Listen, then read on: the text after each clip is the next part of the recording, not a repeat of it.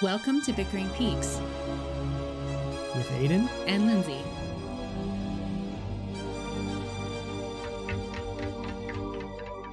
You're Aiden, And you're Lindsay.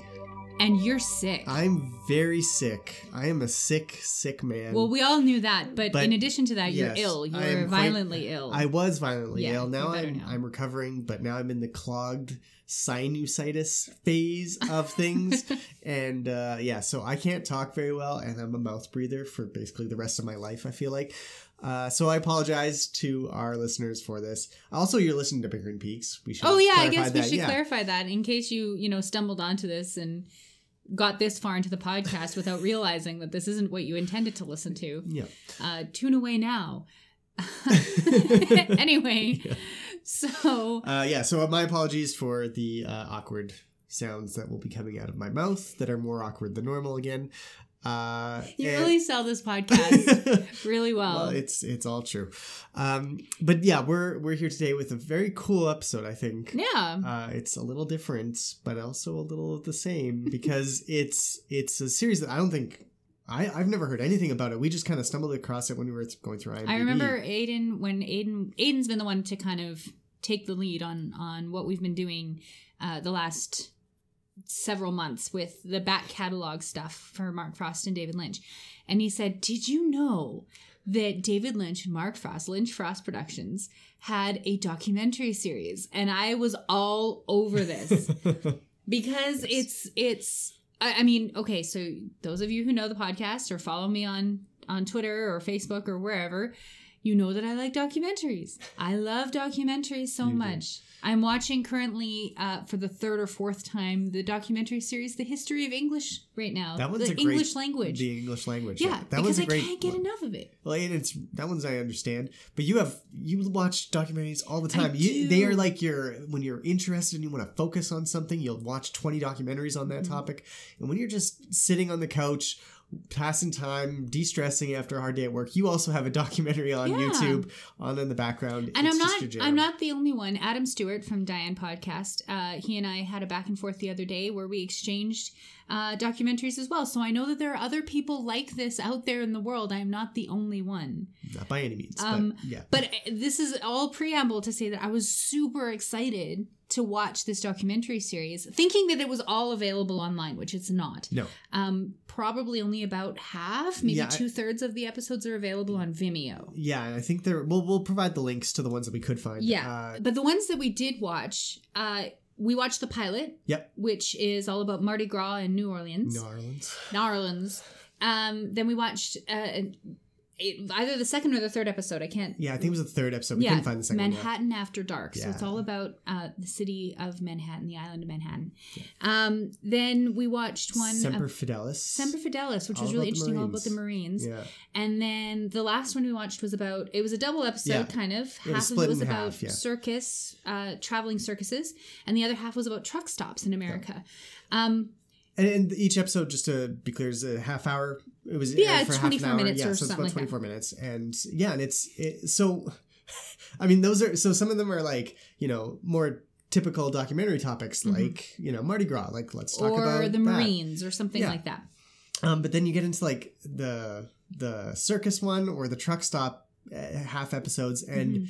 it's it's much less uh, traditional, and it, it, it's it's really trying to home in on the feel of this one particular aspect of American culture. Same with Manhattan After Dark, I think, Yeah. because that one was interesting in that it didn't have um, a scripted narration. Yeah. It was kind of bookended by this uh, late night talk show call in radio kind of thing where people would who work night jobs would call into the station and talk about what the city is like at after dark or when all the the workers have gone home and manhattan famously being or new york city being a, a place where Yeah, you the know city that never the sleeps. city yeah. that never sleeps so yeah it was that was really cool to kind of see that being presented in that way um it's a it's an interesting series in the sense that it does seem to present slice of life americana yeah. which we'll get into a little bit when we talk about the relationship that this seems to have to what Mark Frost and David Lynch were doing in Twin Peaks that would be coming up. This actually aired in 1990 into January of 91. Yeah. So it's around the same time that season 2 was premiering on uh, ABC. Yeah. So it's very contemporaneous with the Twin Peaks stuff that we've been looking at. And, and just to be clear, uh, Mark Frost is credited as the creator. It is a Lynch Yes. Frost production, but David Lynch doesn't seem to have had a direct role. No, in it, he didn't direct anything. Yeah. It doesn't look like he wrote anything, but I imagine that under that umbrella, he probably was, you know, involved at some point in conversations about it. Um, Or but- he just talked to Mark and he's like, "Yeah, Yeah. it's a great idea. Do it." I uh, yeah, holy- or holy what are you doing this week on American Chronicles, Yeah. Mark? You know, or whatever. But uh, that was not a David Lynch impersonation. I was going to just say so that wasn't know. that wasn't great. It wasn't No. bad, but no, it was terrible. but I wasn't trying, and I'm not going to try. Okay. But uh, yeah, so the first episode, Mark Frost did write, directed the whole nine. Yeah. The the three other episodes we watched were written and produced and directed, I think, by uh, Other- a writer named Robin Sestero. yeah, Um, but yeah, it featured a lot of other people who later came to work on Twin Peaks. There were familiar names in the credits all throughout, uh, which is really really interesting. Just in terms of where this this production sits in terms of the yeah, the oeuvre of everything that else that we're talking about. So and yeah, that timeline. exactly. Yeah. Um, so let's talk a bit about how the it's filmed, how Sure. each episode is kind of structured and set up. It's it's it's not like a, a narration heavy uh, documentary This series. is not a Ken Burns documentary no, no. at all, uh, the the narrator is Richard Dreyfuss, which is which is cool. cool. That was nice. Yeah, you know, early '90s Richard Dreyfuss, kind of, you know, he was a really big name back then, especially, uh, and but he doesn't have a whole lot to do, especially the Mardi Gras one. If if you just want to watch that one, it is a really good uh, indication of how the rest of them are filmed. Yeah. uh, it's there's just a lot of like overlaid images and soft fades and. Uh, I'm not even sure how much of it was directly filmed because of this documentary Yeah. and how much of it was stock footage, and stuff or board because footage. yeah. it doesn't seem like like there's no indication that this was purposely made. The it Mar- might have been assembled. The Marines the Marine one is ones maybe yes yeah, because yeah. that had interviews. So Yeah. clearly that was being done for And they had before and after shots of Yes. the, the the Marines in training and the and same stuff, same with the truck stop one there were little um not interviews but almost like um headshot moments with each of the waitresses Yeah. at this one diner Wh- on the truck stop which, makes me believe that maybe they did film it all. Yeah. Uh, it does, but it doesn't feel like but it doesn't feel like it yeah. Yeah. so it, it almost feels like what you're watching is just a bunch of stock footage about this city that has been cobbled together and then had this for a purpose and, and for um, a narrative goal which is sometimes elucidated through the use of a narrator like richard dreyfuss or the the uh, manhattan radio, Or radio DJ. DJ or the interviews with right folks. um but sometimes not sometimes there's music that it, that tells you Yeah. what's going to happen and, Yeah. and oftentimes what i found and aiden doesn't necessarily agree with me is that what you know it's it's kind of clear what the documentary is trying to tell you but in an ironic way where they're like in the marine one for example i didn't get the sense that this was glorifying the united states marines or the military industrial complex in any way shape or form that it actually takes uh, a bit of a um, a, a punch or two, a critical Yeah, yeah, look, look at, at what this institution means. And remember, this is around the time of Desert Storm. It's Mm-hmm. it's a a fraught period in American war history, I guess. So, and and I think a lot of that is is is done through clever things like putting music cues that don't necessarily Yeah. fit what you're watching on screen, you know, so that you're meant to question it. It's Yeah. done in an ironic sense. The Mardi Gras one is another good example. You've got, you know, scenes of partying and revelry, but you've got Carmina Burana being played underneath it.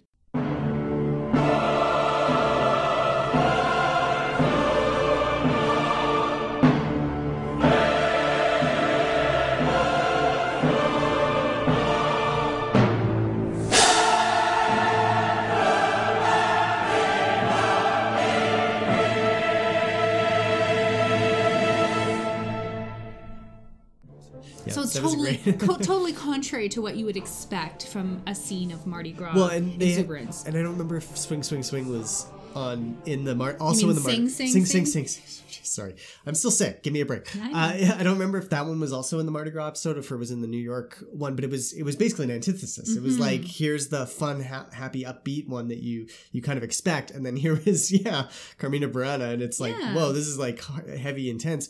Um, but they played the whole basically the whole song. Like it was almost four minutes of each of them uh, of just music uh, to provide that whole mood. And it in that way, it felt very much like Mark Frost trying to ape what David Lynch would do in uh, in a documentary Yeah, series. It, it felt very much like uh, he was he wanted to take the artsy approach to TV documentary. Yeah. Uh, and he he he had these loose kind of ideas about oh we're gonna do something on Mardi Gras and Mm-hmm. here I'm gonna throw yeah Carmina Burana at it because it's kind of over the top and and ridiculous but then so is Mardi Gras and Sure. uh, and in that way it kind of captures the feel of being there when you're not there uh, which is in some respects kind of what a documentary aims to do right uh, but at the same time it, it adds this kind of like surreal element to it almost because it, it elevates it to such a crazy level Yeah.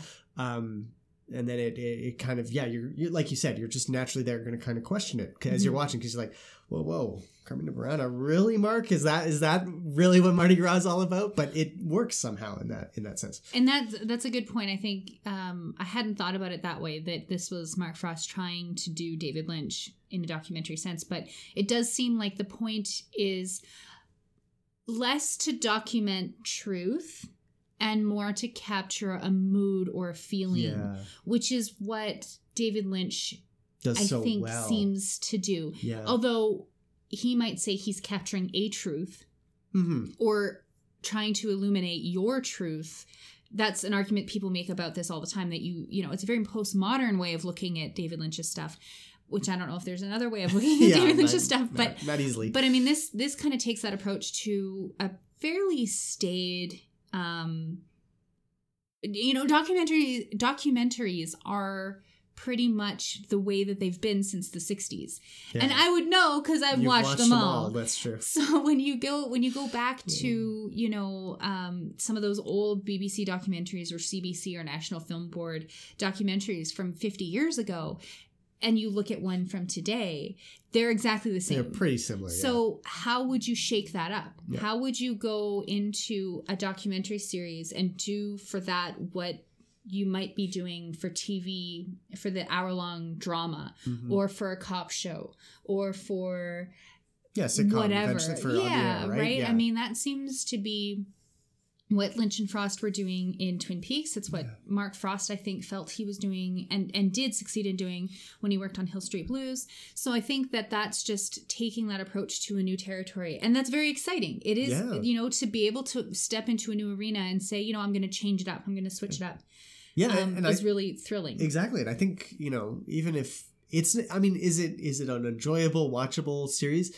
If you go in with that kind of understanding of what you're gonna get. Or you open the you watch the first episode with an open mind and it's maybe more one of those documentaries you have on in the background Yeah. because you're not gonna glean a lot of useful information about it. I mean, Mm-hmm. we got a little I feel like I found the the stuff about Mardi Gras and the, the kings and you know, coronations and they have all these uh what is that when the young women come out and pre- are Uh, presented yeah, like um, when like they- your debut, your, your debutante, debutante, ball, yeah, right? yeah. There's what is that in the south? The coming out party or Yeah, the there's a word for it. I don't think there's a word for it. Is there a word for Cotillion. When you, you have your Cotillion? esque thing for okay. uh, for Mardi Gras and stuff. So you know, like or like the, the truck stop one. There were some things that we did learn about truck stops, which Yeah. were really interesting to me. like Johnson's in Colorado and or Uh, Johnson's Colorado? Corner, I think. Johnson's Corner, yeah, yeah, which is like this continuously open since the what the 1940s Yeah, or something. yeah, This this you know truck and it was there from the there. 1880s when Right, you know yeah, people yeah, were start first starting to go. Yeah, so I mean, path, it, yeah. it does connect to a broader American history, and they're all very American oh yeah, things that you talk about. I mean, American you don't get yeah. more American than Manhattan or Mardi Gras or, or, Marines, the Like- Marines or truck stops Yeah. or you know if there was one about Vegas, they had there's one about Comiskey Park, there's one about Hugh Mhm. Hefner. I mean, these are very American topics and very American ideas. So there is a little bit of history that's to be gleaned from that, which you would expect from a Mark Frost produced. Exactly, exactly. But it's not. it's not a something something you go and watch to learn about the history. It's something No. that you will pick up a little bit of history while you immerse yourself in this feeling Yes. and this setting Yes. that, that they create for you. So Uh, in that sense, Yeah. it's because at this time, you know, the Civil War was on PBS, Mhm. or maybe it wasn't PBS. I don't remember what station it aired They on originally. aired it, Um, but that was it was originally airing at this time. So if you contrast that series, which is very famous Ken Burns documentary that Yeah. does take the 10, 11, 12 hour approach to explain 4 years of war to this 25 minute approach, I feel like I like I learned more about Mardi Gras or I learned more about Manhattan from watching a 22 minute documentary produced by Mark Frost. I learned as much about that in Yeah, this way as I did watching the entire Civil War documentary. Yeah, or prohibition about Yeah. you know you could have gotten a sense of New York in the 30s through prohibition, sure, but for the You most, also you get also it get here. it here, Yeah. and it really hasn't changed even to 1990, which is kind of cool. I think that Yeah. that in that sense it is very successful at what it does.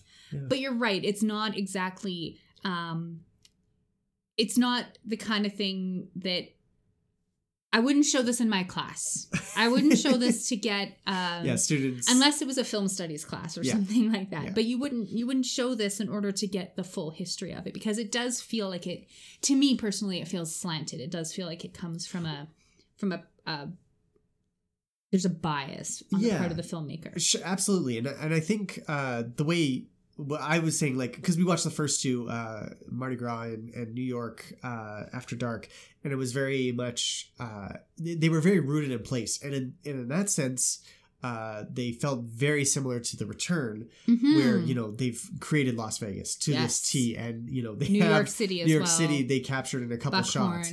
Well, Buckhorn is a small town, right? Yeah. And here you've got New Orleans and uh, Manhattan after dark, and it does a great job of capturing that feel right away, the same way that Lynch Frost did 27 years later, Yeah. right? Uh, and that that's really really interesting as as kind of a prelude to that. And I, I was like, oh yeah, this is just this is a love letter to Manhattan Mhm. After Dark. This is a love letter to the the feeling of Carnival and, and Mardi Gras. And you're like, yeah, but they also do point out a bunch of eh, problems with these things. Mhm. Like, like one of the caller callers uh, to the call-in show in New York is like, I'm a cop, and man, this city is just a hellhole, Yeah, right? Like, yeah. you do not, you should not go out after dark. You will be killed, and this kind of stuff, Yeah. right? Uh, and so you're like, it's more like a, a love letter, you know, warts and all kind of thing. Yeah. that's how you described it. I was like, yeah, that's that's really more of it, and I feel that applies also to the Marine one absolutely uh, because it is I, I felt it did glorify a little bit in that you know these are the the greatest warriors uh, you know they liken them to the samurai and other all other great warrior casts throughout history you know they combine they they add this historical element to it but I but I do think that that was that was said by the interview subjects. It wasn't something that the narrator was going out of his way to say. This is the way that I'm going to present this. Mm. no they This is did I, it was richard dreyfuss who met, draw the comparison to the samurai I guess. just to just to say i mean Mhm. like I, I agree because then there are there were a lot of shots of like you know that made you question like or like they had the the the guy who reminded me of the uh the drill instructor from Full Metal Jacket, Right. Uh, who you actually said, "Is that the is guy?" that the guy? He, looked a lot like him. I've never seen him without his hat on, of course, so I don't know if it was him, Uh-huh. but he, he looked and sounded just like him. Uh, and that guy was like, "Well, you know, we're just gonna go in there, and you know, if so, our goal is not to kill anybody, but our goal is to win. And Yeah. if somebody gets killed, well, that's fine, you Yeah. know." And it's like that kind of stupidity, or, or simple-minded thinking, I guess, about Yeah. about what the military's role is Mhm. um, is is kind of contrasted to you know combining showing these great warriors of of history Yeah. you know right. so I, I thought it was uh it was a great combination of the two it, it really was uh it was capturing the totality of it of that experience of you know looking at the marines and saying yeah they're they've done some great stuff in the field of battle Mhm. but you know war is pretty terrible so Mhm. let's not gloss over that right Right. and that way it feels very much like mark frost Yeah, and so and I think that's that's kind of maybe. I mean, we've like I said, we've only watched four Yeah. of the f- 13 12, 13 12 or it episodes. was, yeah. So it's hard to, to make this as a total statement of the whole series. But if this holds out for the rest of the episodes, I would suggest that this is, you know, in keeping with that that ideal that we saw in Twin Peaks, that a lot of people think is mostly David Lynch, and tr- it's definitely true that David Lynch does call on you know the simpler times a lot in his films and uh, and especially in twin peaks it seems like there's a harkening back to the 1950s right? That seems to be present here and this seems to be more of a mark frost thing. So there's there's that's one point that i wanted to make is that it seems like this is uh, mark frost's wheelhouse as much as it is david lynch's. Um but i think in my second point to go along with what you were just saying aiden is that um by talking about the good things contrasting it with the bad things all in one package it does seem to be critical of modern things modern times modern badness i guess the Yeah. the bad things that are happening all seem to be rooted in in this sense of modern crime or modern things that are happening in modern day Show your titties.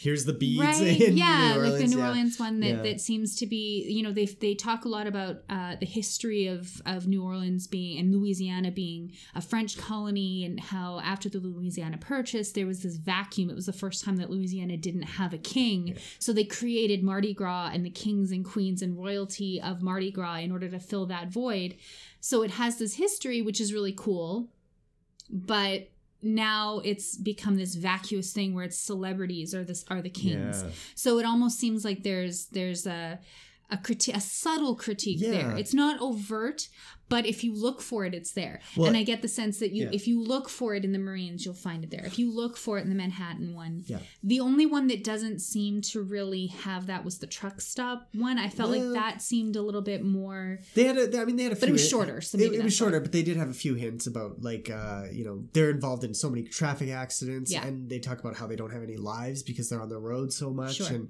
it was really more focusing in on the human element and, uh, you know, the difficulties Mm-hmm. Which that you humans could face. you could say is a criticism of consumerism and Oh, exactly, yeah, right? forcing these people to, to be on the road. and in the for- circus one, I mean, I had trouble watching that one just because I personally don't agree with circuses as a, an animal, animal lover. thing, so I mean, you know, seeing bears on balls and lions and whatnot, and like it, elephants climbing each other and stuff. Yeah, yeah, I just I have a problem with that. I don't know if that was intentional or if that's just me reading into it, but you know, if that critique is there, you can find it. Well, right? I, and I think it was interesting about that one was because there was there's kind of this hint that circuses are dying. Mhm. Everybody, you know, all they interviewed were circus people. Yeah. They never interviewed anybody attending a circus, which I thought was really interesting was the because clowns, it was the it was clowns and the acrobats handlers and the owners and stuff, and everybody was very kind of defensive about it. And Mhm. I, I think that was maybe an indic- indication of the fact that entertainment habits are changing in Yeah. the early 90s i mean uh, video games are coming out uh, kids VHS vhs yeah exactly. There, there's more options for entertainment than than there were.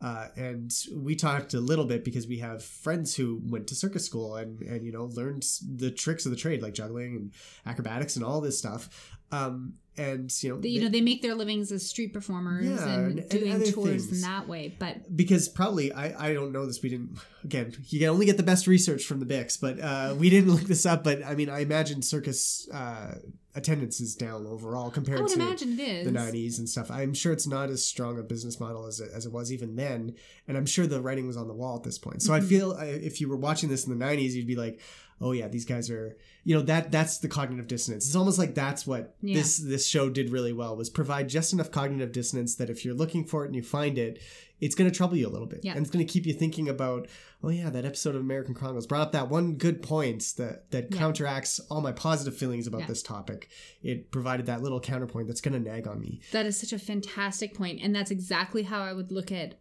um, the totality of David Lynch's work, the totality of, of a lot of Mark Yeah. Frost's work, is this this sense of cognitive dissonance where you're going to look at something and it's going to make you question just enough to make you uncomfortable or to make you to make it linger. And I think that's that's a huge point, a huge good point. yeah Well just- done, Aiden. You should be sick all the time. yeah maybe maybe that's what i need just constant illness You become a kindergarten teacher. yeah, exactly that'd do the trick So, how do you see this relating to Twin Peaks? Well, I, I think we've we've touched on a lot of the major points already. I think it does fit thematically it's Mhm. Americana. Mhm. Uh, it, it we didn't get into small towns, but the truck stop one had a lot of that kind of feel. Well, it had diners and a very gratuitous shot of, Of some cherry pie, pie. yeah. So and it you had. Leo Johnson esque uh, semi truck, which we realized, which we found out cost one hundred five thousand dollars back in the Yeah, day. So, I can't even imagine what they are now. But when that truck was impounded, I mean, That no wonder a Shelly and Bobby money. were upset about the fact that that was a that, that Yeah. wasn't going to be coming back to them. yeah, that was worth a lot of money. Uh, but yeah, so it definitely fit in that way. Uh, and I think it did illuminate again for us, which I don't think is a big surprise for us at this point, but any listeners who are just dropping in on this episode, uh, it showed how much Mark Frost is really tied into that American psyche that we Yeah. usually credit Lynch for exploiting so specifically in, you know, Blue Velvet and uh, Inland Empire and uh, Mulholland Drive and all the all the rest. You know, the uniquely American experience of Lynchianism hmm you know the evil underneath and the mundane over top of the uh the crazy or whatever right, Right. Uh but that that's here too you know i think even in a pure mark frost project whether or not he was influenced a little bit more by lynch's uh, presence at this time or if this was just something he'd always wanted to do uh, it really illuminates just how much he had a role in forming that Yeah, exactly. And and I think that that shows really clearly. I mean, like we said, he didn't write and direct all of these episodes, but he produced them all and he is credited as the creator. So he had a hand in it. And I totally believe that he's the kind of guy who would be involved even if he wasn't there every day. He would still be involved in it. So it does speak a lot to his to Mark Frost's um, senses and and sensibilities, I guess, when it comes to um, filmmaking and and what he was putting out there. Um, it does seem to have like like Aiden mentioned, you know, the the truck stop aspect. We we did see a lot of diners and coffee and stuff like that. Um, lots of smiling waitresses. Uh, I love that that each of these episodes had some moment, with the exception of the first one. I don't remember this happening in the Mardi Gras episode, but uh, uh, it, they each had a moment where you would see the faces of somebody involved with uh, what whatever the topic was Yeah. for that episode. So when they were, you know, in New York, you'd see a janitor, you'd see a, you know, a fishmonger Yeah. or whatever. well and they'd cut them night. really quick together Yeah, right so you'd get just a snapshot. It would be like a headshot, right, of these people. So you get to put a face, maybe not a name, maybe not a voice, but you get a face of the people who are doing these things. And uh, you know, the, the diner, you got it, um, or the Marines, truck stop diner, the, the Marines, they had actually, before and after they went into boot camp yeah, and stuff exactly. So you get a sense of who these people are, even if you don't know who they are. You get a full kind of a full picture, or at least a full picture of what they want to present. Uh, what the filmmaker, what um, Mark Frost as a creator wanted Yeah. to present or put uh, on the screen. Um, and I thought, in a, in a sense, that was that was like very tied into the way that Twin Peaks does its casting, and Yeah. how this is these aren't glamorous people.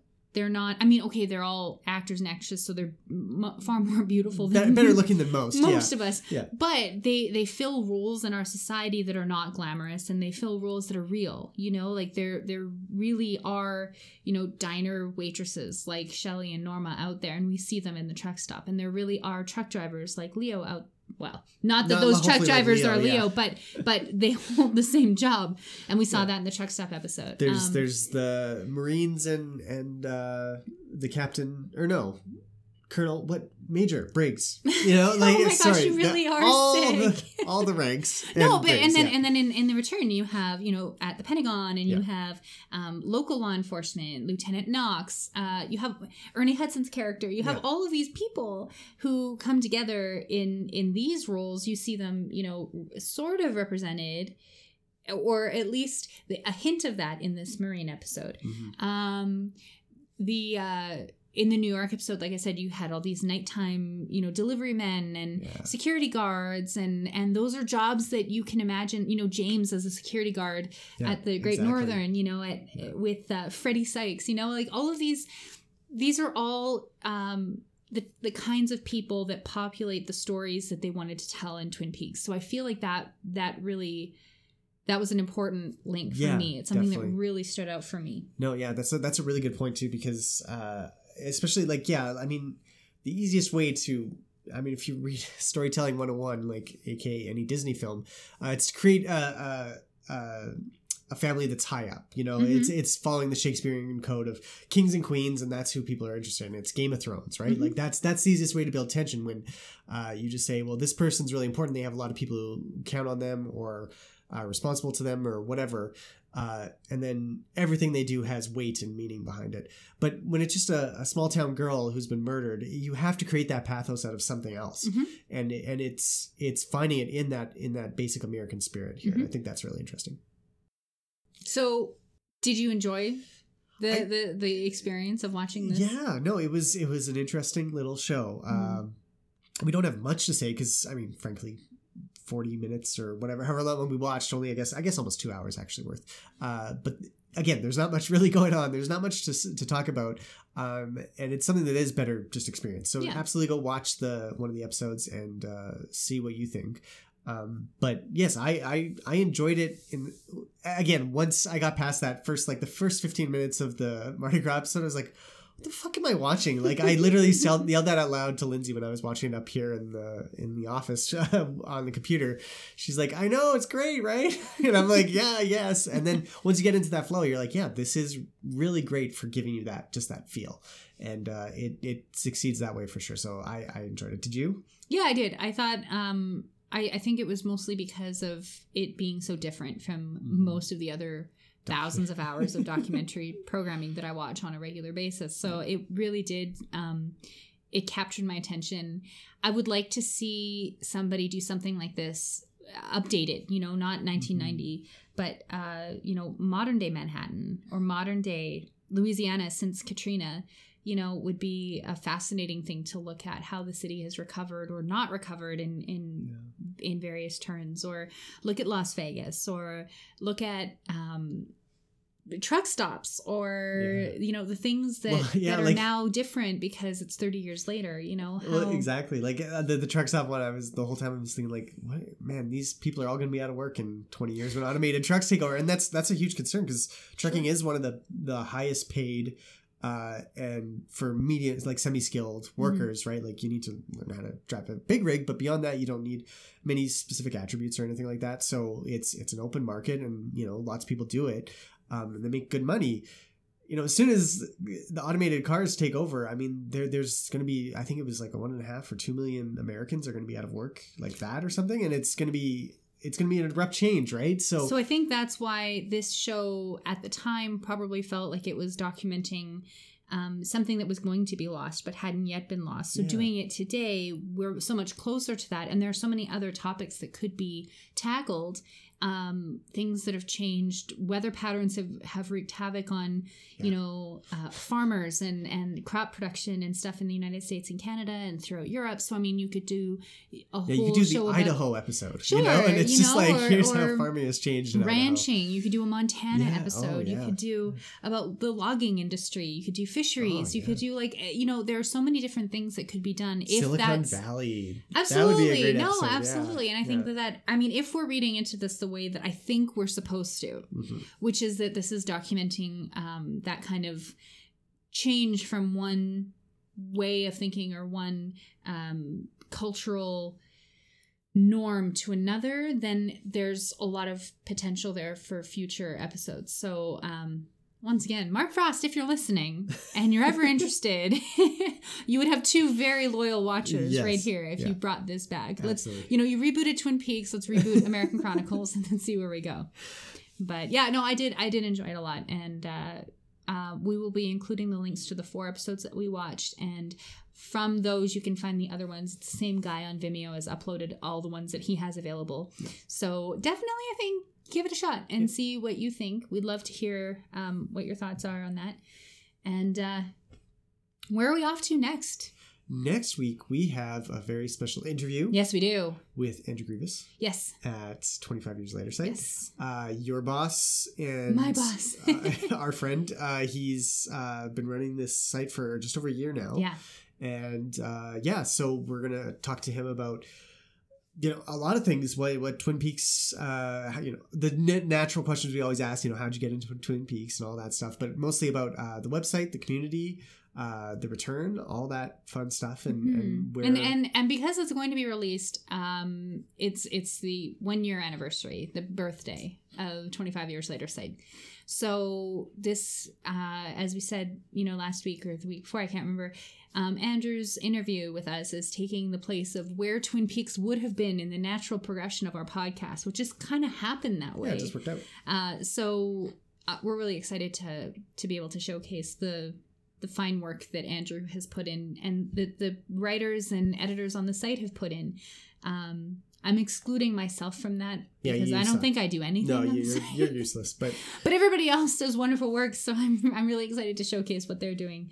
Um, and plus, it's just really cool to be able to to do another interview. We haven't done one in a while, and yeah, and to be able to connect with people again um, in the broader community. I think that that's one of our favorite things is talking with you people. Yeah, so with you people. you people, You do folks mean? out yeah, you there. folks. So we hope that you guys will join us again for next week's episode, or two weeks from now, I guess. Yes, two weeks, episodes episode. from now, um, with Andrew. And uh, Yeah, we'll look forward to seeing you then. thanks for joining us for this one.